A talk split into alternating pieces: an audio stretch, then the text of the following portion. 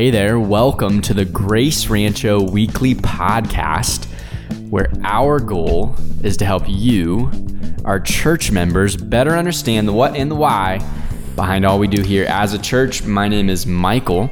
I'm here with Pastor Eric, as always.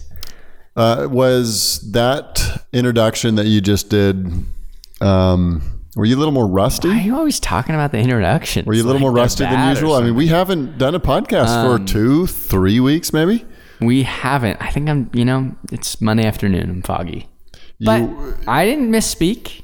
you were gone last week. I was. I was on vacation. What happened the last two weeks prior to that? I mean, some people are waiting to get their know, podcast. itching. The Grace Rancho Weekly Podcast. Weekly is a trick. it's um, it's a general term. All right, let's jump into it. They don't want to listen to us banter Today. No, no one likes banter at the Today we podcasts. are talking about church attendance. An interesting topic for us to talk about, don't you think? Would we really need to talk about church attendance? Everyone Um, knows that you know church attendance is I think important. I think that most people know. I think that people in our church know. I think maybe after this past year, a lot of people around don't know hmm. because they've grown accustomed to just watching church online. Yeah. Well, that is that is part of why we wanted to put For together those of you watching in 2025, yes, I'm referencing the the 2020 COVID 19 pandemic. we thought it would be good to talk about church attendance, just in general, talk about um, why it matters, what we think about it, what are good reasons to not come to church. Um, and we want to do that because there's a lot of people asking those questions. There's a lot of uh, those issues, the scenarios in our lives right now related to the the pandemic that have caused us to just kind of wonder, well, how important is it to actually come to church? Is it valid to be able to just not come, to just watch online? Is that a good substitute for our church attendance? Yeah, and and I, I think also just thinking about it, it is something that we think is important as a church, and our people get that. But let's talk about it so that we continue thinking about it because it's something that could easily not be thought of or slip off our radar. And it's not the biggest deal in the world, but it's not a small deal. It's something that we all do, but do we understand the biblical why? Do we understand the theological freight that's underneath that commitment we've made? Yeah, is it just what you do, or is there a good reason? There's a good reason. All right, so, So- let's look at some scripture. Yeah, yeah, and and let's answer the question: Church attendance is this a big deal or a little deal? Uh, answer is big deal, and Well, I was hoping you'd answer after you read the Bible. Yeah, I got a, I got my Bible open into Ephesians. Um, I got Ephesians open. You got Ephesians one, two, and three right in front of me, and those three chapters. If you want a, a picture of the the church that'll maybe help you see the the glory of the church, the wonder of the church, and what Christ is doing in the church, just read those chapters and and try to understand what Christ has done, what God has done. Uh, so Ephesians one you get God the Father predestining uh, people for Himself uh, to be adopted as His people. They're redeemed by the blood of the Son, and then they're sealed by the Spirit. This is all just chapter one, first part of it. Uh, chapter two, go, he goes into kind of the testimony of every believer, dead in their trespasses and sins, and then God makes them alive by putting them in Christ, and then God uh, sets them apart for good works that they might walk on Him. All of this is by grace. So Ephesians is painting this picture of God's eternal redemptive plan. That's in like uh, verse eleven. Um, this idea that this the, the counsel of God's will, this eternal purpose that God has, is to uh, predestined, redeem, and then seal with the Holy Spirit, bringing them from spiritual death into spiritual life. And then at the end of chapter two, there's this whole section about uniting us together. So Jews and Gentiles united together in the Spirit um, to become one. We're one in Christ. We we have access in one spirit to the Father.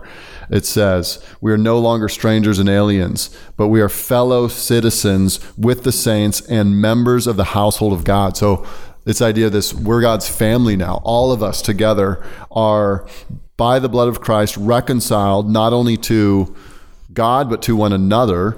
Uh, where there's peace with us, and we become this corporate body. The the church is a holy temple to the Lord. Chapter two, verse twenty one says, and then it says, "In Him."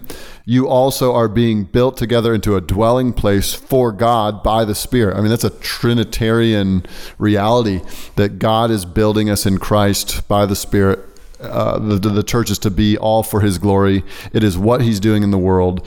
Um, and then in chapter three, one of my favorite passages about the church, when Paul's talking about his own um, his own ministry, he says, "So that this is verse ten, through the church." The manifold wisdom of God might now be made known to the rulers and authorities in the heavenly places. Uh, Paul was given the um, calling to preach the gospel of grace so that God's majestic wisdom, manifold wisdom, would be made known not only to the church, mm-hmm. but to all. Uh, it says, it says all authorities and rulers in the heavenly places. In other words, angels, demons, the whole spirit realm would look at the church and see the amazing glory of the wisdom of God. And so what we are being a part of is something that's a uh, God, something that God is putting on display to all the universe. The church is like his trophy, his prize trophy that he holds up to all the universe and says, Look at how majestic and glorious and wise I am. So to be a part of a church is a wonder, amazing privilege, uh, the highest privilege. So, so often we think of being a part of the church mm-hmm. as just show up on Sunday. Yeah. No, it's elect by the Father, redeemed by the Son, sealed with the Spirit, brought together, all for the purpose of glorifying His name amidst the entire universe. And those truths play out in the lives of individual individual Christians, in large part in the local church. Yeah, those reality. I mean, that is, yeah, what God is doing in this creation um, to show His glory is in and through the local church. We show up, and we get to be a part of that the local the, the church is no small deal. The, uh, as it plays out in the local church, no small deal. This is a big deal. God's working through this. Yep. Don't diminish that. Yep. Which is why Hebrews ten will say. In general, you should value the church. Is kind of what you're saying. Well, if Christ died for the church and we want to be like Jesus, then what should we do? If He loved the church like a bride, then what should we do? We should love the church and serve the church, mm-hmm. live and die for the sacrifice church. for it. Right. So I mean, the the Hebrews ten is usually the the first passage we go to when we're trying to talk about church attendance, and you know, don't forsake the assembling of yourselves together and encourage one another all the more as you see the day approaching. Um, but but that's really an obvious instruction once we've understood what the church is and how we've been called into it. And so the author of Hebrews are like, yeah, this is so important. Make it a part of your life. Mm-hmm. Um, First Peter two, that Christ is the chief cornerstone. We are all like living stones being built up in Him. So there's a as we are brought near to Christ, we also find ourselves being built into one another. We need each other. Yeah. Um, the body analogy, 1 Corinthians 12. If you didn't have eyes, that would be a big problem, wouldn't it? Big deal. Yeah. Um, if you didn't have ears, you might. We would not be having this conversation. Not be having right this now. conversation, and it's then the New Testament there in 1 Corinthians twelve presents us, each Christian, as only like one sense. Like I'm an eye, or I'm a nose, or I'm an ear. Mm-hmm. I don't have these other parts if I'm not with my church. I need them. You need the rest of the church to, in some way, complete yeah. you or complete the church as yeah. it's meant to be. Yeah, because the body, yeah, it's a composite reality made up of all kinds of different people. No, and you need the rest of them. And the, no part is disposable. Yeah, and that they, they need you. That God ordained. Uh, You and your giftedness, uh, if, you, if you've been saved, redeemed, brought into a body, you're part of that. You need to be there for them. They need you. So big deal because of, in some part, the nature of the church, Mm-hmm. what Christ has done, how he's called us, what he's called us to be. The fact that we're told, hey, gather together, it's no light thing. And then, like you're saying, the fact that we are all needed for the health of the church. Yeah. We, we sometimes, in our membership class, we are needy and we are needed. Mm-hmm. That's what we say a lot. I think it's a good way to summarize how God ordained or, or organized the church. We are needy. We need the ministry of other believers that are different than us. Uh, and we are needed. God has gifted us to serve others. Uh, we need to invest in them. Now, I could almost hear someone saying, okay, but I can do all those things without going to church on Sunday. I can, you know, encourage someone over the phone. Sure. I can send them good text messages, or I can email the elder uh, an encouraging note or something. Like, why? Why Sunday mornings, Michael? Why Sunday mornings? Yeah, I thought you were going to answer your own question. um,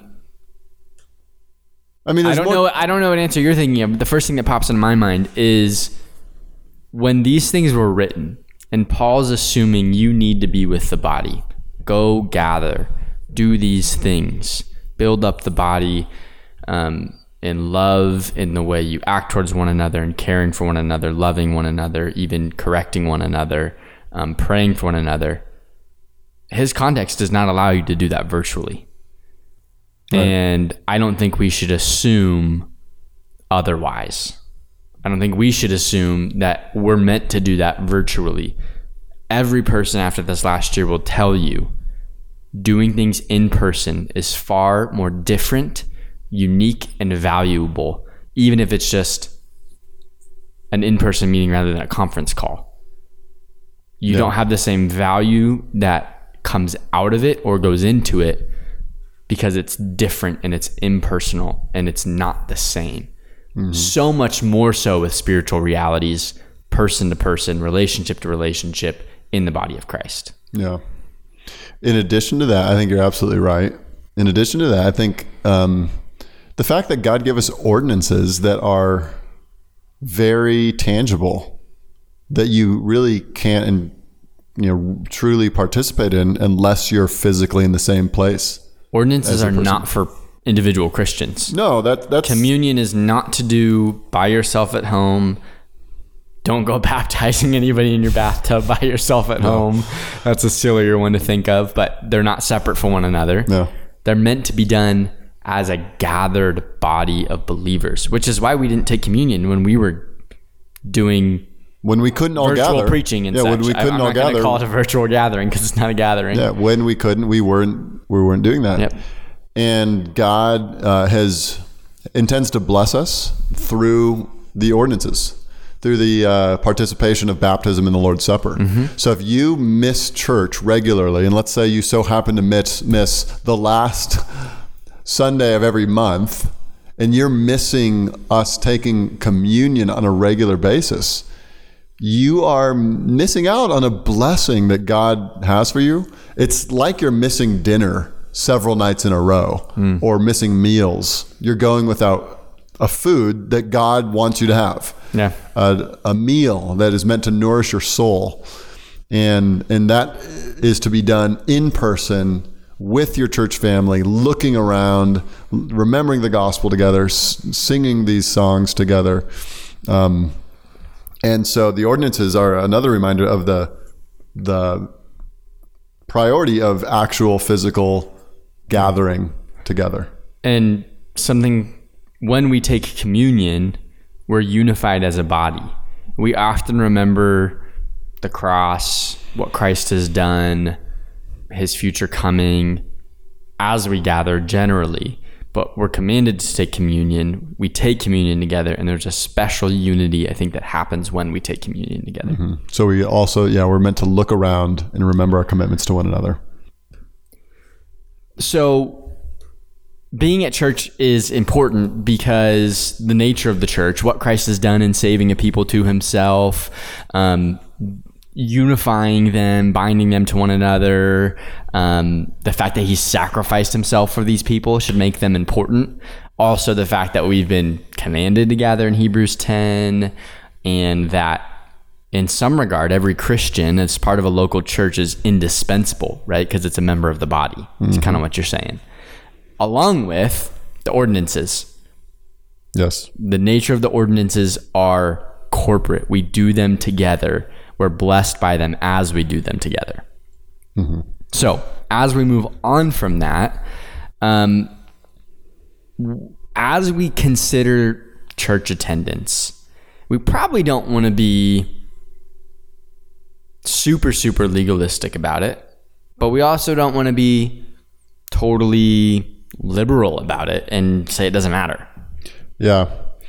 Yeah. So, uh, on the liberal side, like there's a mindset that is pretty common in our particular individualistic American Christianity that says, well, wherever I feel most worshipful, um, that's where I should be to worship God. So if it's a hike through the mountains, or it's a walk on the beach, or it's staying in your garden, or wherever, as long as I'm worshiping God, then that's fine. But but that's actually not the Bible teaches. The Bible gives us commands to gather because there's something very unique about the corporate gathering. It's the corporate gathering isn't primarily about how you feel worshiping.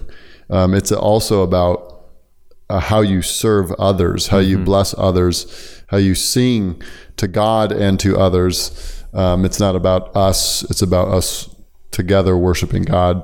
So um, we're not liberal and just saying, you know, Do it how you want. do it how you want it, where you want it, when you want it. But but legalism would be to um, to think that this is a, a work that is added to our salvation that we must do in order to be saved. Um, it's a command, so we can't be so fixed on grace to the denial of actual commands. The Bible affirms both that there is grace that saves, but we are saved unto good works. And one of the good works God has commanded us to do is to regularly gather. So we don't want to make that into a salvific law, but we do want to make it into a uh, command of God in light of the grace of God Yeah. and treat it that way. And within that, much of the other good works that Christ has laid out for us to do happen Yeah. at the gathering of the local church. All right, a couple questions. Let's let's run through some scenarios. What are good reasons to miss church?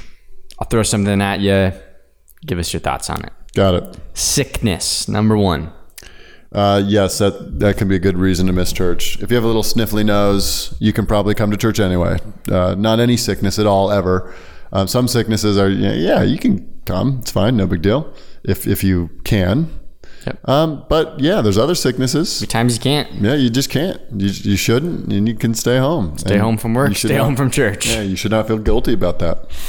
Family emergencies. Yes.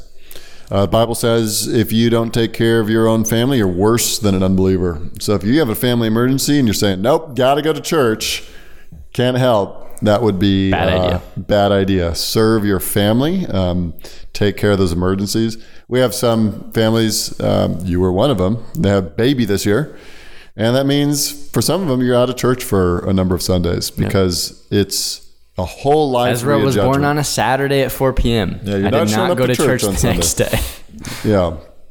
And then the mom usually is out of church for a little bit because Mm-hmm. uh, they're adjusting and, and then having a baby is just full time demand. So, yeah, that can be a, a, really valid and legitimate time to not show up to church on Sunday. Family vacation. Uh, yes. Um, Or, think- you know, vacation. Doesn't yeah, to be you- family you're vacation. away on vacation. I think is a valid time. Um, I would I would provide a little caveat, like if you're re- retired and you're able to vacation every weekend, and you show up to church like twice a year because you're always on vacation, that's a big problem because you're really not able to fulfill your commitments to the body of Christ. Um, but um, and even and there's you know there's times that we really can drift into a self-centered lifestyle where we're vacationing vacationing far too much, and and there's no biblical line for that. Like how many weeks of the year, weekends of the year is too many. So I, I can't give a, clear like once you've you know gone on this many vacations, it's too much. But it could with the rest of life and maybe other things you need to do. You're going out of town for to visit a family for a holiday or, or your family or whatever. It could pile on, and now you're gone every other week. Yeah, yeah. I think so. th- There's something about there's some uh, wisdom in uh, evaluating. I think that tends to happen in some families where they go, "Well, we just like to vacation," and um, so every other week they're gone somewhere else, and they don't even realize how you know infrequent they are at church because it's just so built into their schedule. But a legitimate vacation um, or a legitimate getaway from church on a vacation where you know from time to time, a couple you know, a few times a year, you get away with your family and you happen to miss a Sunday morning. That's a that's fair. That's a valid thing. I, I would not see that as forsaking your church family. Whereas some of these other scenarios we're talking about could kind of be like forsaking your church family. Sure. Yeah. What about physical limitations? Yeah, I think uh, we have shut-ins. A shut-in is someone who um, who's a member of our church, but due to physical limitations, due to health, uh, they they really cannot come, and they would love to, but they're unable to. And so I think the Lord gives them special grace for those kind of difficult situations, and the church body needs to rally around them and help them um, in special ways because they can't gather. But yeah, I think that's uh, that's a legitimate reason to miss church. You really physically cannot do it. Here's one from this past year, sort of. I might get sick and get others sick. Yeah, I mean, we we stopped gathering for that reason, didn't we? I mean, that's what every church did in the first couple weeks when there was no certainty about anything and no clarity on the virus itself. So, in in theory, yeah, like that can be a good reason, um, but it also could be a bad reason. It could be a bad reason if you make that as a long term, like this is my um, choice is I won't go to church because I might get sick and I might get others sick, that would be wrong. Um, and, and suppose COVID were to come and be here forever, it just became a part of life. Like you might Common get it. as Yeah. the noonday sun. Yeah, let's say it's just there. Uh, it would be wrong to make that decision to say, I'm not going to church because I might get COVID um, and I might get others sick. That would be a wrong choice because God has commanded us to gather and there is inherent risk. Shouldn't be indefinite. It shouldn't be indefinite. We need to gather at some point. So um, there's inherent risk in everything. Uh, safety first is a bad way to live. It's not a biblical way to live. Uh, consider safety, uh, be wise, but glory of God first, and obedience first, and and then you know let the chips fall where they may in terms of sickness. What about something along the lines of the child care doesn't meet our needs at church? Yeah, so you have little ones, and it's really hard, especially when you know over the pandemic we didn't have the best child care and didn't have all the classes set up. So Or we didn't have any. Or any. So babies are you know having to make it through that Wily long, toddlers. long-winded preacher's sermon. Um, yeah, I mean, when in those situations, I would say that do all you can to get the help from your church family that you can. Uh, ask for prayer. Uh, talk to others and get wisdom and advice for how to manage it. Talk to the elders if there's particular ways they can care for you. I think they'd try to help. Um, it- many members would be willing to jump in and help you out somehow. Absolutely. And and so I would say do all you can to to make it anyway.